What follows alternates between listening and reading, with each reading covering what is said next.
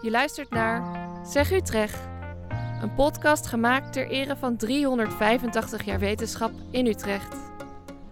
Een lustrum dat wordt gevierd door de Universiteit Utrecht en het UMC Utrecht. Ik ben Lis Kruisheer en ik ga in gesprek met studenten en wetenschappers over de wereld van morgen. Waar maakt de huidige generatie studenten zich het meeste druk over?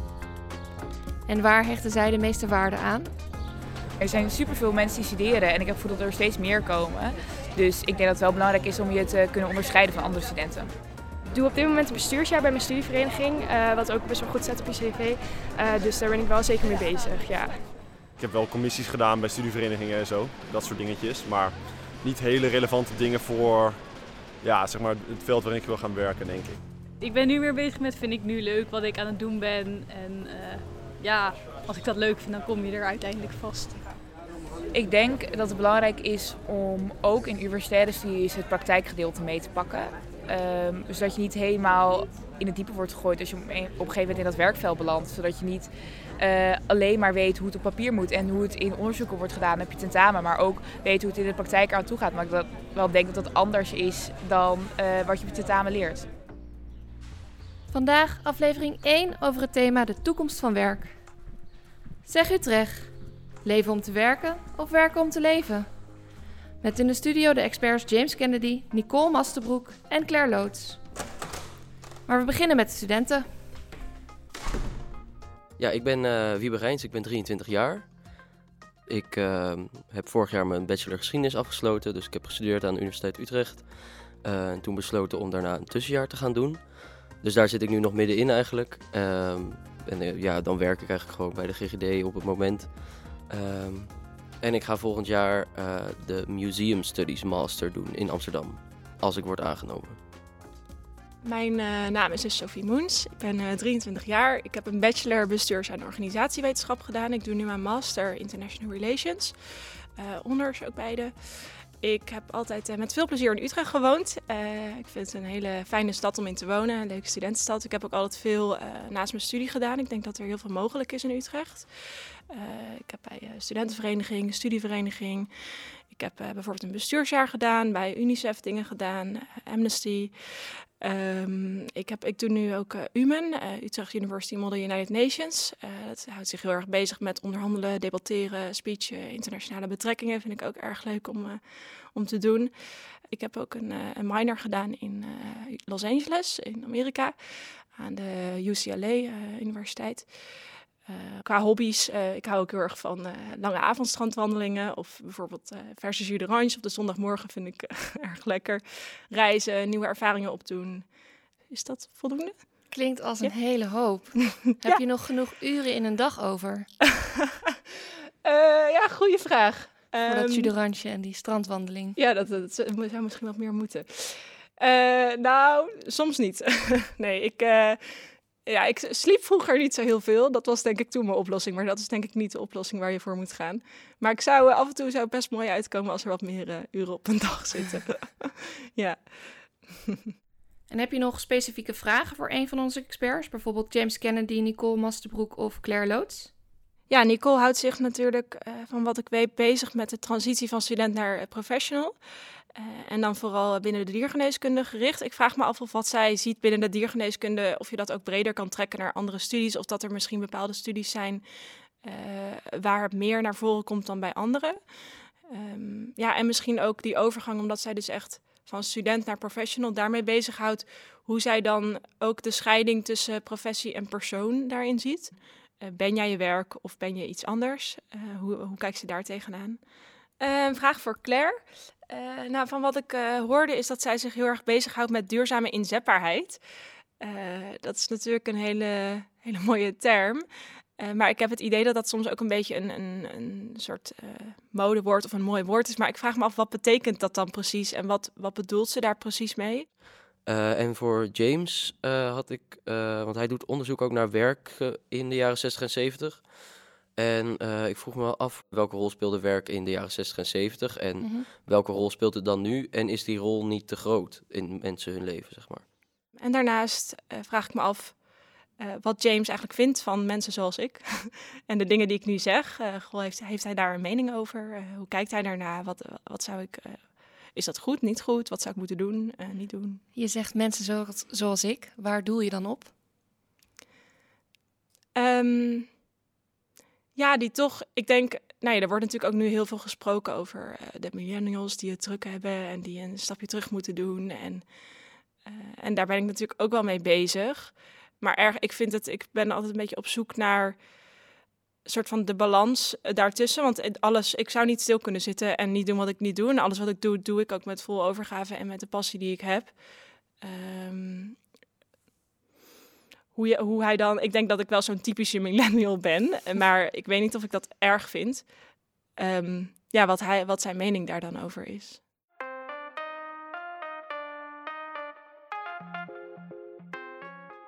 Nou, welkom. Uh, ik begin met de makkelijkste vraag. Kunnen jullie kort even voorstellen? Dan begin ik bij James. Um, ja, mijn naam is uh, James Kennedy. Ik ben uh, van, ja, van geboorte Amerikaan. Ik woon al 18 jaar in Nederland. Um, en ik ben nu bij de Universiteit Utrecht. Ik was tot voor kort dean bij University College. En nu ben ik um, bezig met community engaged learning. En ik duik de geschiedenis weer in. Ook de geschiedenis van arbeid in Nederland. Ik ben Nicole Masterbroek. In de eerste helft van mijn carrière, mijn loopbaan, ben ik dierenarts geweest in een grote landbouwhuisdierenpraktijk. En um, halverwege ben ik overgestapt naar de arbeids- en organisatiepsychologie. En daar heb ik dus een bachelor en een master gedaan. Dan heb ik een promotieonderzoek gedaan naar de kunst van het bevlogen blijven voor je werk. En ik ben nu werkzaam op de faculteit diergeneeskunde. En daar hou ik me bezig met het onderwijs uh, in communicatieve, sociale vaardigheden en persoonlijke vorming. Um, ik ben Claire Loods, ik ben huisarts. Um, en naast dat ik huisarts ben, heb ik vanaf mijn kooschappen een grote interesse ontwikkeld in waarom dokteren wij zoals we dokteren. En hoe kun je dat op een prettige manier blijven doen? En hoe kun je zorgen dat je vaak enorme intrinsieke motivatie, die bevlogenheid, uh, ook echt op de werkvloer een plek kan vinden. Want uh, we merken dat dat nog wel eens niet het geval is.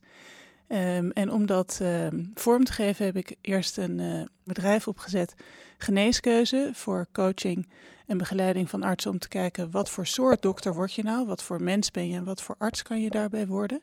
En anderhalf jaar geleden hebben we samen met andere stichting Leading Doctors opgericht om ook het leiderschap van artsen over zichzelf en hun werkomgeving um, ja, te ondersteunen.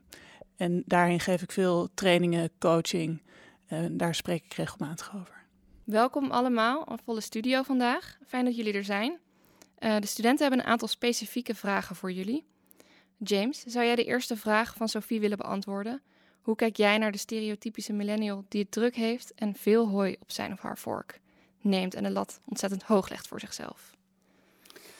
Nou ja, eh, dan uh, denk ik van ja, je zit wel echt uh, nou, in de clinch met jezelf. Het is overigens niet helemaal door jouw eigen toedoen. Een van de verschillen die ik zeker merk het verleden is dat wij heel veel accent plaatsen op de interne motivatie. En dat moet uh, goed bij mij zetten. Het werk moet uh, echt ook mij goed liggen. Uh, ik moet er een goed gevoel over hebben. Ik moet ook wel wat kunnen betekenen. en ik moet er zelf voldoening eruit halen. Ik, ik moet ook wel ontwikkelmogelijkheden ook hebben. Dus je plaatst als het ware op jezelf heel veel eisen. En dat was 60 jaar geleden een stuk minder. Uh, toen was werken iets dat, nou, het hoorde eenmaal bij het leven. Uh, en je had een aantal taken die je verrichten moest. Natuurlijk was het heel aardig als je er ook wel voldoening uit kreeg. Maar het had veel minder uh, accent toen de tijd. Dus alles is heel veel geïnternaliseerd op dit moment. En in die zin ja, je, zou kunnen argumenteren dat wij ja, inderdaad veel meer bezig met onszelf. Ook op nadelige manier uh, dan wij in het verleden uh, dat waren. Hè. Dus, dus, dus die, die druk zit niet van buiten ons uh, in eerste instantie, maar het zit ook wel van binnen en de eisen die we aan onszelf stellen. Nou, dat neemt niet weg dat het ligt natuurlijk niet alleen maar aan individuen dat het zo is. Uh, we hebben ook wel te maken met, uh, met arbeid die in de laatste tijd ook wel intenser uh, is geworden. Dus de aard van ar arbeid is gewoon een stuk, ja, toch wel echt behoorlijk stevig. Want je moet altijd sociaal zijn. je moet altijd wel weten de, de juiste antenne voor bepaalde dingen te hebben. je moet ook hoogkwalitatief werk leveren. dus een beetje een acht voor vlijt lijkt niet meer voldoende te zijn. Dus het soort werk dat wij doen en de eisen die aan ons worden gesteld, is ook wel echt anders dan eh, 60 jaar geleden. En uh, dat maakt het ook wel moeilijk voor mensen. Dus in bepaalde opzichten, ja, je zou kunnen zeggen, ja, die, in vergelijking met een student van 60 jaar geleden, ja, dan ja, lijkt de druk er wel meer op te zetten nu dan toen der tijd. Duidelijk, dankjewel. Um, Nicole, de studenten Wiebe en Sophie komen steeds dichter bij de stap naar professional. Dat is ook hetgene waar jij onderzoek naar doet. Zou jij uh, de andere vraag van Sophie willen beantwoorden? Is wat jij ziet in jouw onderzoek naar de transitie van student naar professional binnen de dierengeneeskunde ook breder te trekken uh, naar andere studies en beroepen? En zijn er bepaalde studies of beroepen waar de uitdaging van omgaan met stress en de bevlogenheid voor het werk meer naar voren komt? Ja, ik, uh, wat ik in mijn promotieonderzoek heb, heb gevonden, dat is, heb ik gedaan tussen 2009 en 2014. Um, ehm, daar heb ik gezien dat, dat we, het was een onderzoek naar het welzijn van jonge professionals. En zowel het positief als het negatief welzijn. En dan moet je denken aan het positief welzijn hebben wij zeg maar, benoemd als bevlogenheid. En het negatief welzijn hebben we gekeken naar de mate waarin jonge professionals een burn-out ontwikkelen. En wat, wat ik daar zag is dat uh, twee dingen die mij verbaasden. Enerzijds had ik gedacht en ook begrepen uit het veld dat, er, dat jonge professionals heel kwetsbaar waren voor burn-out. En dat er ook best wel veel mensen met een burn-out uh, de praktijk verlieten, het werkveld verlieten. Dat bleek eigenlijk wel mee te vallen. De, de scores op burn-out waren niet hoger dan die van een willekeurige steekproef in, van de Nederlandse beroepsbevolking. En anderzijds had ik verwacht dat jonge professionals heel erg bevlogen waren.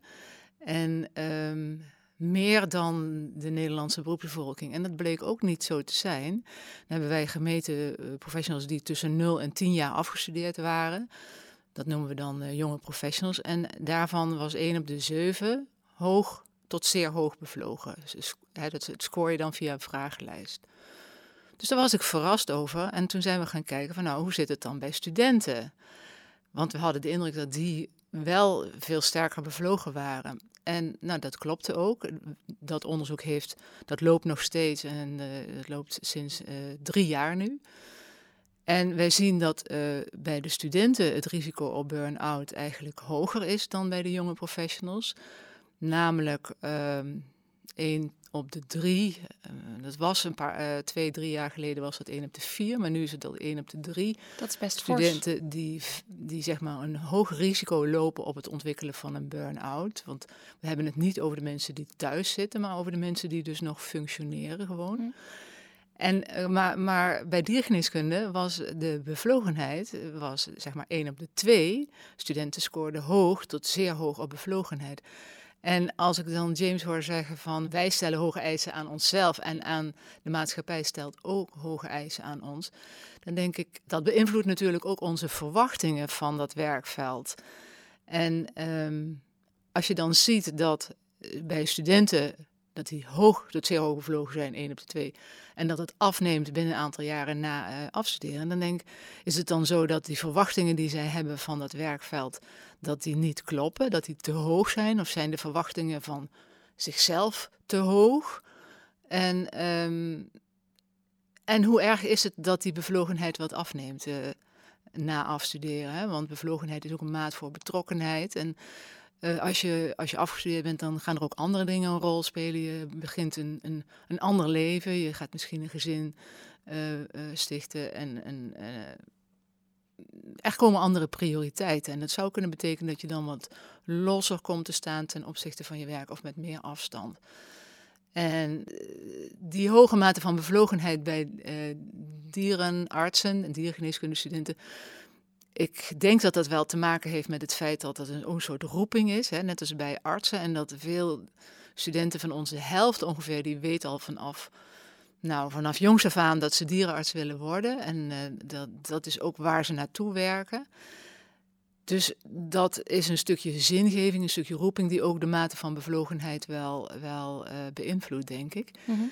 Dus in die zin, wat wij zien, wij hebben dus ons onderzoek ook onder eh, studenten van de faculteit Rechten, Geesteswetenschappen en Biomedische Wetenschappen uitgevoerd. En wij zien dat de bevlogenheid daar wel minder is en dat dat ook significant is. Maar de mate waarin studenten gevoelig zijn voor burn-out is dan weer gelijk over alle faculteiten.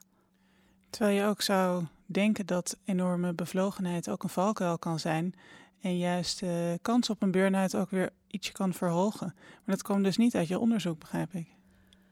Nou, wij weten niet uh, uh, of de mensen die be hoog bevlogen zijn, later dezelfde zijn als die een, die een burn-out ontwikkelen. Wij volgen wel mensen, hè, dus we proberen individueel te volgen over de jaren. Maar dat is best een heel lastig onderzoek, omdat mensen. Wij willen graag dat ze vier keer achter elkaar dat, uh, die vragenlijsten invullen. Maar er zijn er heel weinig die dat ook echt doen. Hm. Dus die data moeten nog geanalyseerd worden. Maar uh, bevlogenheid is een, is een drive en een energiebron. Hè? Maar het is tevens, als je niet uh, goed je grenzen daarin bewaakt en niet voldoende tijd voor herstel neemt, dan is het dus ook meteen uh, een, een, risico, ja. Helder, dankjewel. Claire, jij kijkt naar duurzame inzetbaarheid. En Sophie is benieuwd naar hoe je dat meet. Ja, ik kan het antwoord niet helemaal exact geven op hoe is dat te meten. Maar ik denk wel dat hier voor dit onderwerp geldt: niet alles dat ertoe doet, is te meten. Dus als we van het meten afstappen en als je de vraag stelt: wat is eigenlijk duurzame inzetbaarheid? Dan gaat dat over dat je met alles wat het leven te bieden heeft, inclusief tegenslagen, uh, inclusief dingen die niet makkelijk zijn, inclusief het corvée dat je werk altijd meeneemt, uh, inclusief je bevlogenheid, uh, inclusief dat alles. Dat je denkt, nou, dat kan ik nog wel eventjes. En dat dat zo blijft. En dat, ik denk dat dat gevoel voor veel mensen herkenbaar is. En dat is een gevoel dat niet zo makkelijk meetbaar is. Ingewikkeld. En daarmee juist heel leuk. Ja. um, en voor de een kan het iets heel anders betekenen dan voor de ander. Ja, absoluut. Um, dus dat, is, dat probeer ik ook. Uh, dit, dit is een ingewikkeld onderwerp, omdat je aan de ene kant wil ik er graag specifiek over zijn en concrete antwoorden geven. En aan de andere kant is het zo anders. Dus daarom heb ik het over um, ja, alles wat het leven te bieden heeft. Inclusief alles, uh, voors en tegens. En wat voor jou ertoe doet. En daarmee is dus de, uh, in die duurzame inzetbaarheid is de unieke eigenheid van iedereen heel belangrijk. En um, ik zou wel benieuwd zijn wat James daarvan vindt, maar ik heb het idee dat in de afgelopen jaren er veel aandacht is. Aan de ene kant is onze maatschappij meer individualistisch. En aan de andere kant is van als je vanuit werk kijkt, er minder aandacht geweest voor de unieke eigenheid ontwikkelen van de werknemers. Daar zit iets wonderlijks in, mm. vind ik. Eh, maar ik ben benieuwd hoe jij daarnaar kijkt. Maar wat mij betreft is unieke eigenheid dus een heel belangrijk onderdeel van je duurzame inzetbaarheid. En daar ook aandacht voor hebben en uh, houden. Ja, dus het is een hele. Um, die, die vraag is, uh, komt steeds meer naar voren. Hè? Dus ik bedoel, eigenlijk is het zoeken naar de eigenheid uh, van mensen en hoe kun je dan als het ware. Ook vanuit het perspectief van, van werk, hoe kun je ze daarin helpen ontplooien, ontwikkelen. Ja, daar zijn, eh, daar zijn Nederlanders eh, opvallend genoeg um, en ook voor mij niet te verklaren uh, slecht in. En dat, je ziet dat ook bijvoorbeeld dat je hebt te maken met best wel veel mensen die nu niet in de arbeidsmarkt hebben. En we weten ook dat intense en goede begeleiding eigenlijk de sleutel daartoe is. En je kunt wel andere uh, maatregelen nemen, maar niets helpt zoveel uh, als gewoon goede, intense, uh, um, ja, systematisch begeleiding van mensen. En dat doen we gewoon in Nederland niet echt goed. En je kan zeggen ook in de andere werkplaatsen, we praten erover, we, zien het wel. In de laatste jaren, ook al toen ik decaan was, uh, is dat nog steeds meer naar voren gekomen. Maar het, blijkt wel echt lastig op, uh, om in te vullen. Misschien dat er ook iets van onze cultuur van doe maar gewoon, dan ben je al uh, goed genoeg, zeg maar. Dat, misschien zit daar ook iets in, denk ik wel eens. Dat we uh, in, bijvoorbeeld in Amerika wordt het echt gestimuleerd om juist erbovenuit te steken. En dat is in Nederland niet iets dat in onze cultuur erg gestimuleerd wordt. Um, en dan hebben we ook een aspect waarin we gewoon zeggen, nou, een beetje doorwerken, schouders eronder, hoppakee. Um, waarmee je dus eigenlijk ook wordt gezegd, zeur niet. En als je wel aandacht vraagt voor je individuele ontwikkeling, dat het al snel wordt gezien als uh, zeuren of aandacht vragen of zoiets. Ja, Denk je dat? Dus, ja, ja, dus, nou ja, het woord uitslover in Nederland is nooit, uh, nooit positief, denk ik. Uh, terwijl overachiever, nou ja, dat kan wel iets positiefs betekenen in Amerika. Maar het is denk ik inderdaad dat je, uh, je wil eigenlijk ook niet problemen veroorzaken aan je werk door specifieke aandacht voor dingen te krijgen. Dus het, is, het kan zijn dat, ja, het is een heel interessante theorie over, zeg maar, het belang van het gewone en gewoon doen in Nederland. Of dat dan wel een rol speelt. Moeilijk te meten, maar een interessante theorie. Ja. Nicole? Ik, ik denk ook dat um, in de opleiding uh, houden wij ons wel bezig met het aanleren van vaardigheden en kennis. Maar er is gewoon heel weinig ruimte voor persoonlijke vorming. En, en uh, dan bedoel ik eigenlijk, um, wie ben ik? En wat zijn mijn kwaliteiten en ambities? En hoe past dat straks in dat beroepsveld of in, in, die, in die professionele rol? Hoe pas ik straks in die professionele rol? Dat betekent dat je mensen al vroeg moet laten nadenken over: hé, hey, uh, wat zijn mijn kwaliteiten? Waar ben ik goed in? Waar word ik blij van? Waar ben ik minder goed in? Wil ik dat ontwikkelen of wil ik dat naast mij neerleggen? studenten zijn geen lege vaten waar je emmers met kennis in gooit. Maar die hebben hun eigen unieke persoonlijkheden al als ze, als ze aankomen. En daar is eigenlijk te weinig ruimte voor in de curricula. En er is ook te weinig ruimte om, uh, om, om die socialisatie naar die professie, om, daar, om mensen daar goed op voor te bereiden. Ik ga naar de volgende vraag, die is uh, ook voor jou, James. Welke rol speelde werk in de jaren 60 en 70 en welke rol speelt werk nu? En is die rol niet veel te groot geworden? Ja, net zoals elke historische vraag is het antwoord ingewikkeld, maar ik hou het wel uh, simpel. Of, uh, uh, in de eerste plaats moet je zeggen van er is tot, nou, in ieder geval ergens in de jaren 60 zijn er veel meer uren gemaakt dan nu. dat wil zeggen we hebben het over betaalde arbeid, die dan doorgaans ook uh, door mannen werd gedaan. En dan hadden vrouwen, huisvrouwen met name, natuurlijk wel veel uren uh, thuis. Dus dat maakt ook een beetje moeilijk om te vergelijken. Maar als je hebt gewoon te maken over betaalde arbeid. Nou, je zegt, mensen moesten zaterdag, zaterdagen werken tot 1960. Dus er zit gewoon vrij veel uren in. En dan, wat je ziet dan met de komst van, nou, is hogere productiviteit en... Um, en er is ook wel uh, gewoon, meer, gewoon meer welvaart in het algemeen. Dus mensen gaan vanaf de jaren 60 een stuk uh, minder uh, hard hoeven werken. En je ziet ook wel, zeker bij studentenbestaan in de jaren uh, 60 en 70, was het wel dan echt anders. Het was niet uitzonderlijk om zeven of acht jaar over je studie te doen.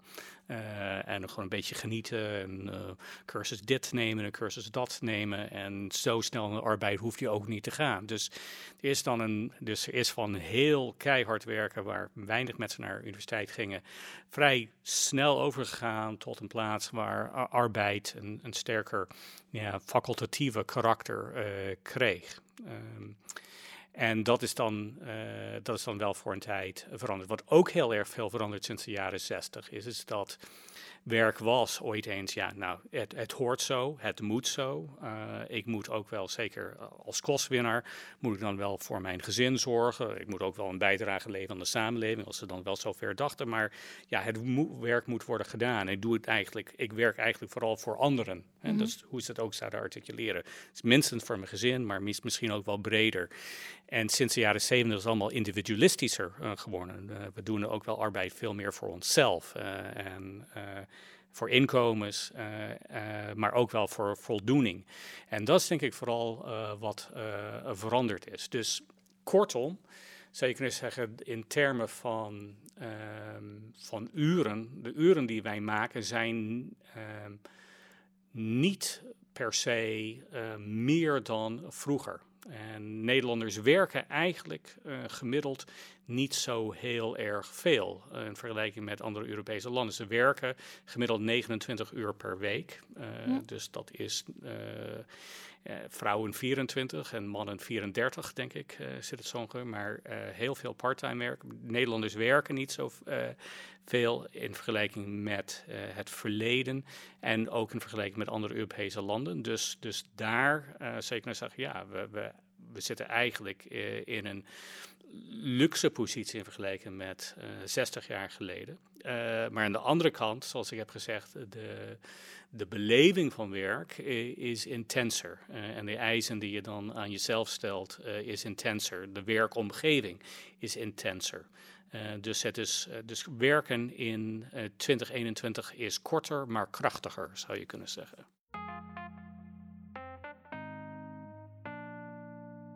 Nicole en Claire. nu gaat het over de vraag hoe jullie kijken naar de scheiding tussen professie en persoon. En is iemand zijn of haar werk, of is dat een hele verkeerde manier van kijken eigenlijk?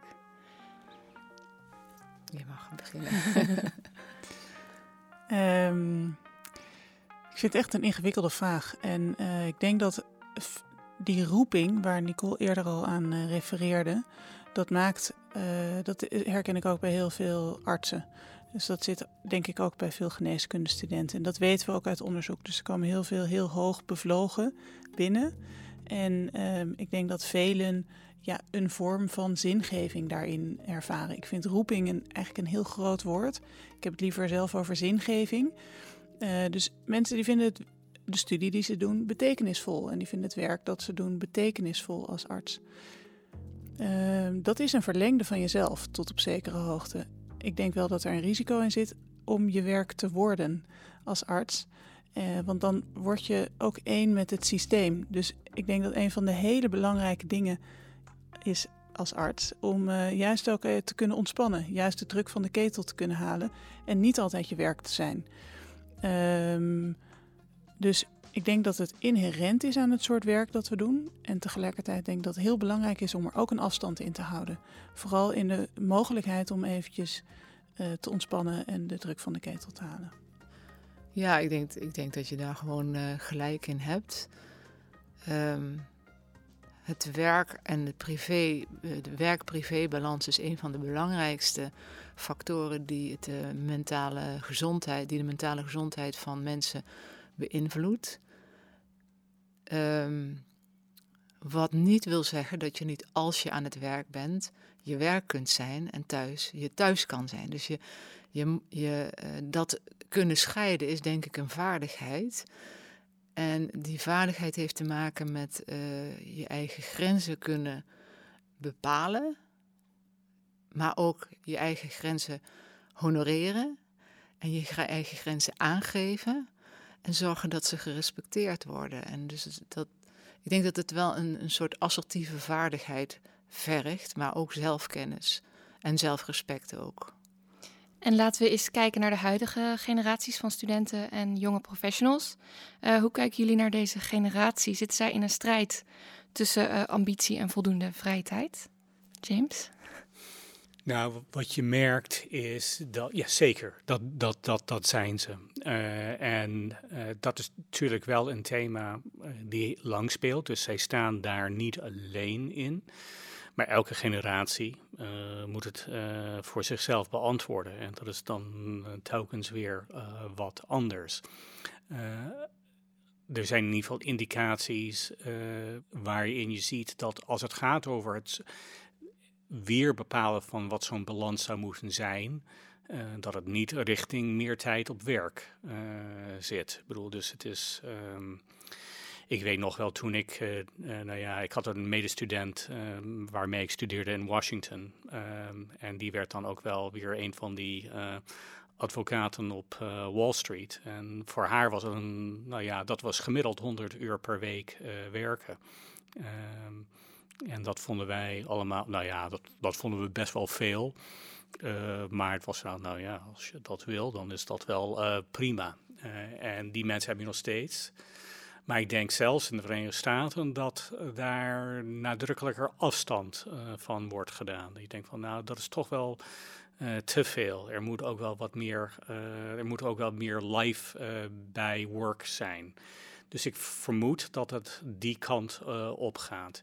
Heel recentelijk in Nederland uh, zie je dat er meer wensen bijkomen uh, van mensen van alle generaties. Maar in ieder geval dat, ze, dat het bepalen van hun eigen uren heel erg belangrijk is geworden, belangrijker is geworden. en we zien ook dat goede vakantiebepalingen belangrijk zijn geworden. Dus het zijn kleine tekentjes van dat er toch wel misschien net wat meer geïnvesteerd wordt in uh, wat er buiten werk uh, gebeurt. Dus het kan zijn dat we uh, hebben te maken met een generationele verschuiving. en als die er is, dan gaat het niet richting meer werk. Claire?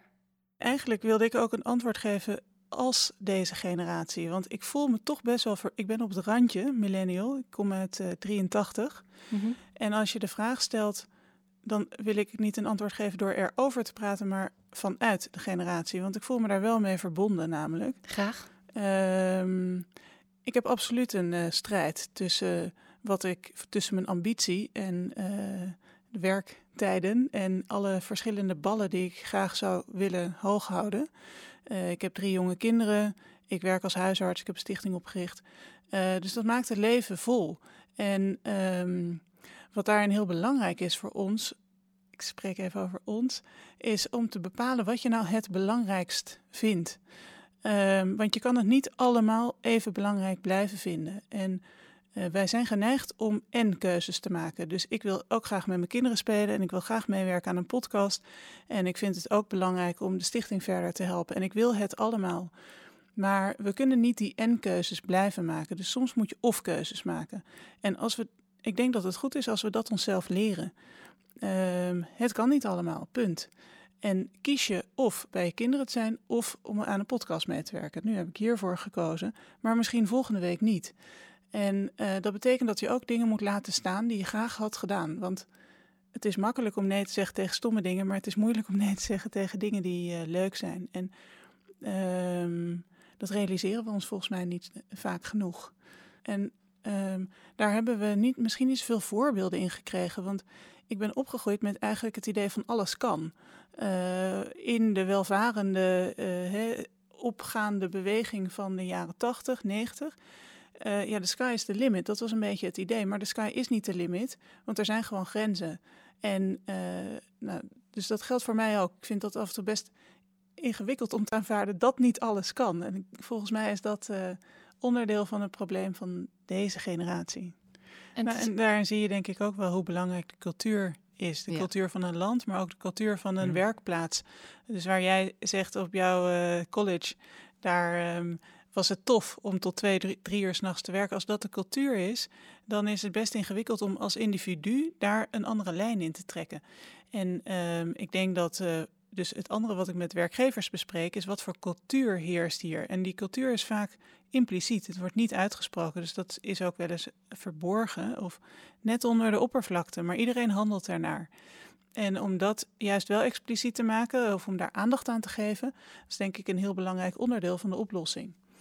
Ja, en aandacht aangeven ook in de opleiding. Ja. Dat, uh, uh, want we weten ook dat de, de person-to-job fit, dat dat een belangrijk aspect is van uh, mentaal welzijn. Dus je moet ook echt goed kijken, pas ik in deze cultuur en heb ik invloed op deze cultuur? En zo niet, ga ik ergens anders mijn licht opsteken. Hè? Dus dat, hm. dat het ook niet erg is als je ergens niet past, maar dat je er dan niet moet blijven zitten en jezelf zeg maar, uh, de schuld geeft van, oh help, uh, ik kan het niet of uh, ik pas hier niet en wat nu dan? Dat kan, dat je ergens niet past. Ja, ik denk dat er, wij plaatsen denk ik ook te veel nadruk in de cultuur, maar we spelen daar, daarop in, dat alle keuzes um, uh, goed Forever, moeten zijn. ja. En dat je, uh, dus er is maar één goede keuze en je moet dan wel oppassen dat je ook wel die uh, goede, goede keuze weet te, te, maken. Ja, dat geeft stress. En dat is, ja, en dat is stress. En, dat is, en zo gaat het leven ook vaak niet. Ik bedoel, dus het is een.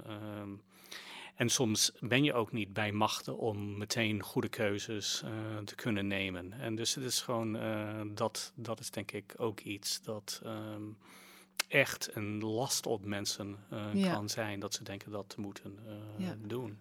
Ja, en daarin denk ik dat studenten elkaar ook heel erg opjutten. Dus dat er een ja. soort red rate race is, waarin het lijkt, uh, hè, de ene die is al op zijn 21ste bezig met een promotieplek en oh, dan moet ik ook wel.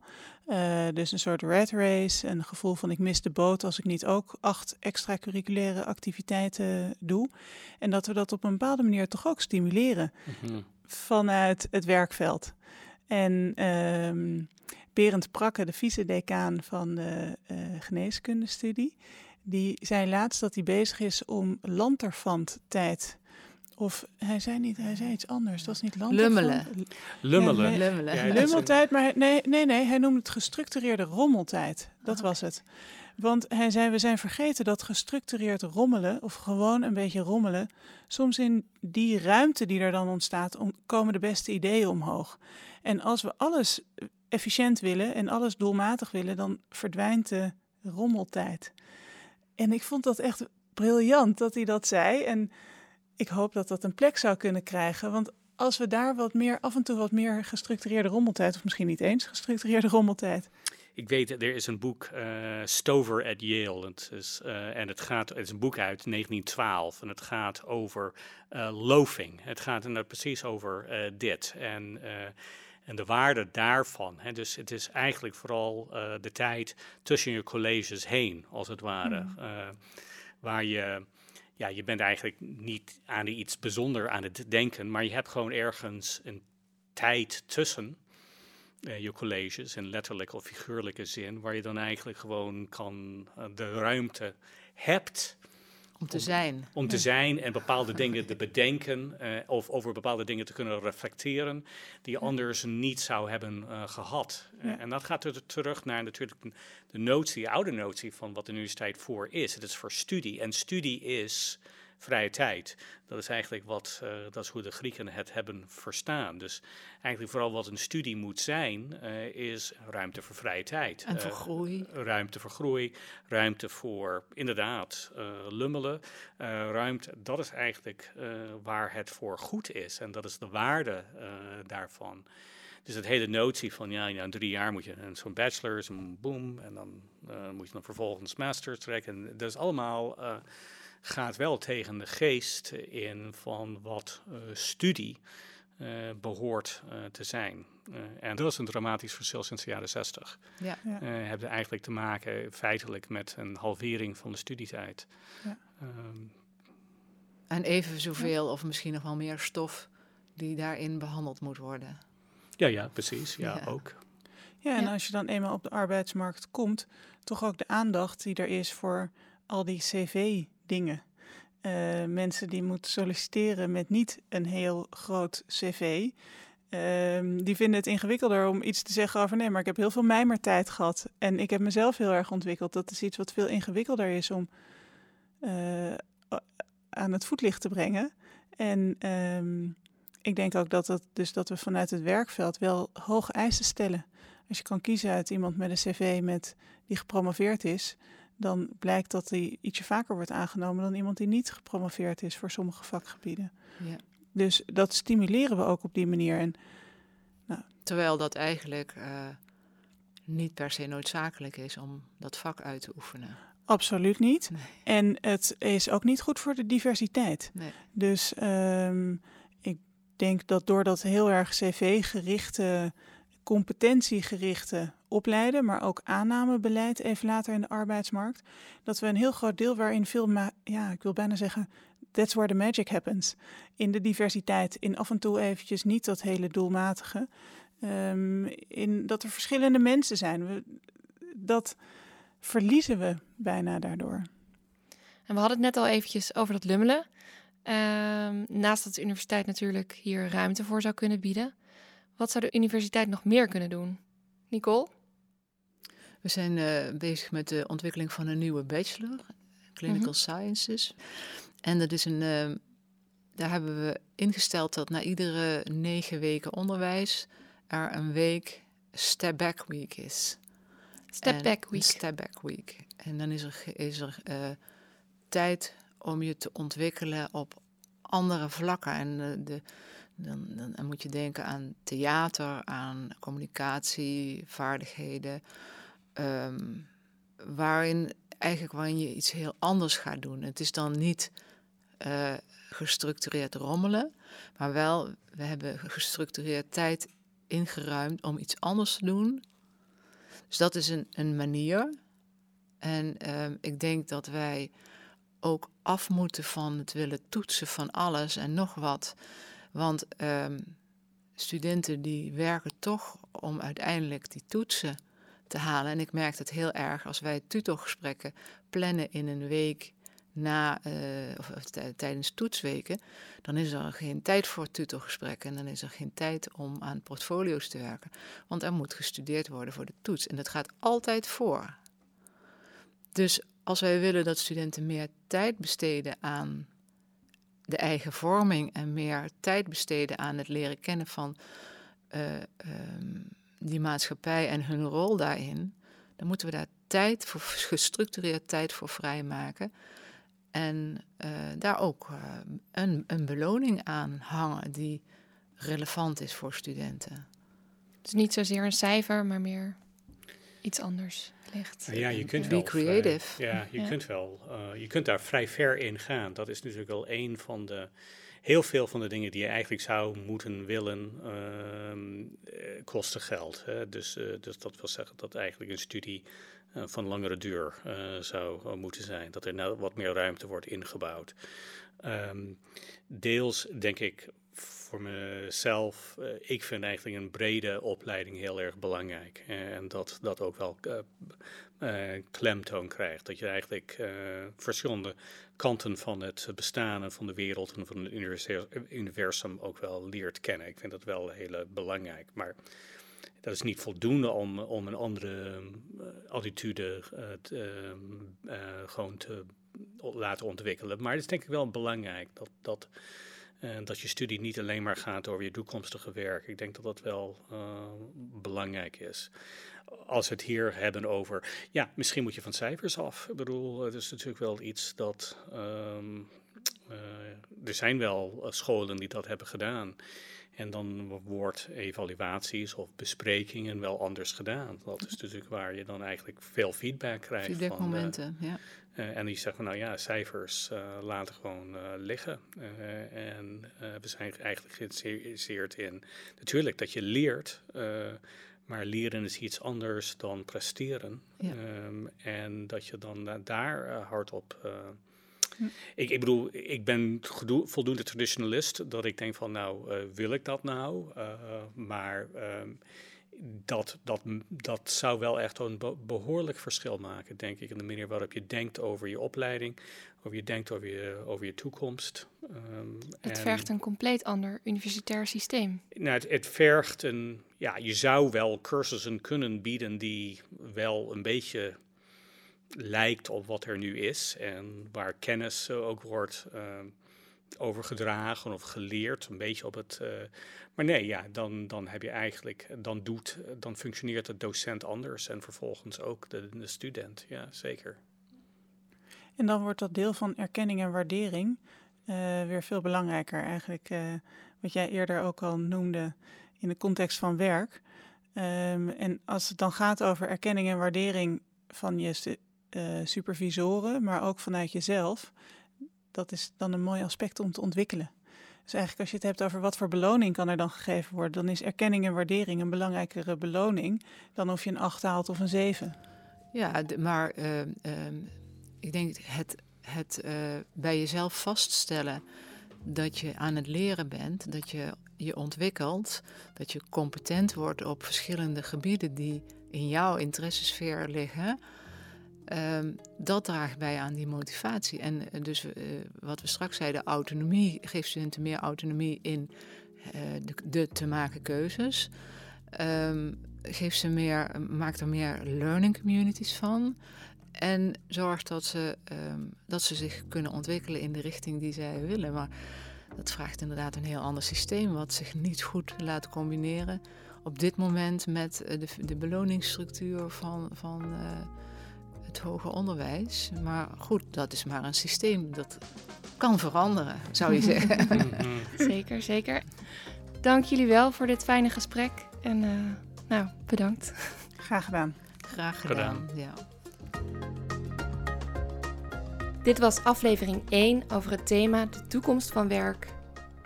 In aflevering 2 vertellen de studenten Wiebe Rijns en Sophie Moens meer over zichzelf, hun zorgen en hun uitdagingen. Je luisterde naar Zeg Utrecht, een podcast van de Universiteit Utrecht en het UMC Utrecht. Op 4 oktober vindt een tafelgesprek over ditzelfde thema plaats in de snijzaal van het Anatomiegebouw in Utrecht. Daar kun jij meepraten en jouw input leveren. Ga naar morgenmakenwesamen.nl. De muziek die je hoort is van Amplify, een muziekproductiebedrijf van drie HKU-studenten. De presentatie was in handen van mijzelf, Lis Kruisheer. Montage van Horen Zeggen Audioproducties. Dankjewel voor het luisteren en tot de volgende.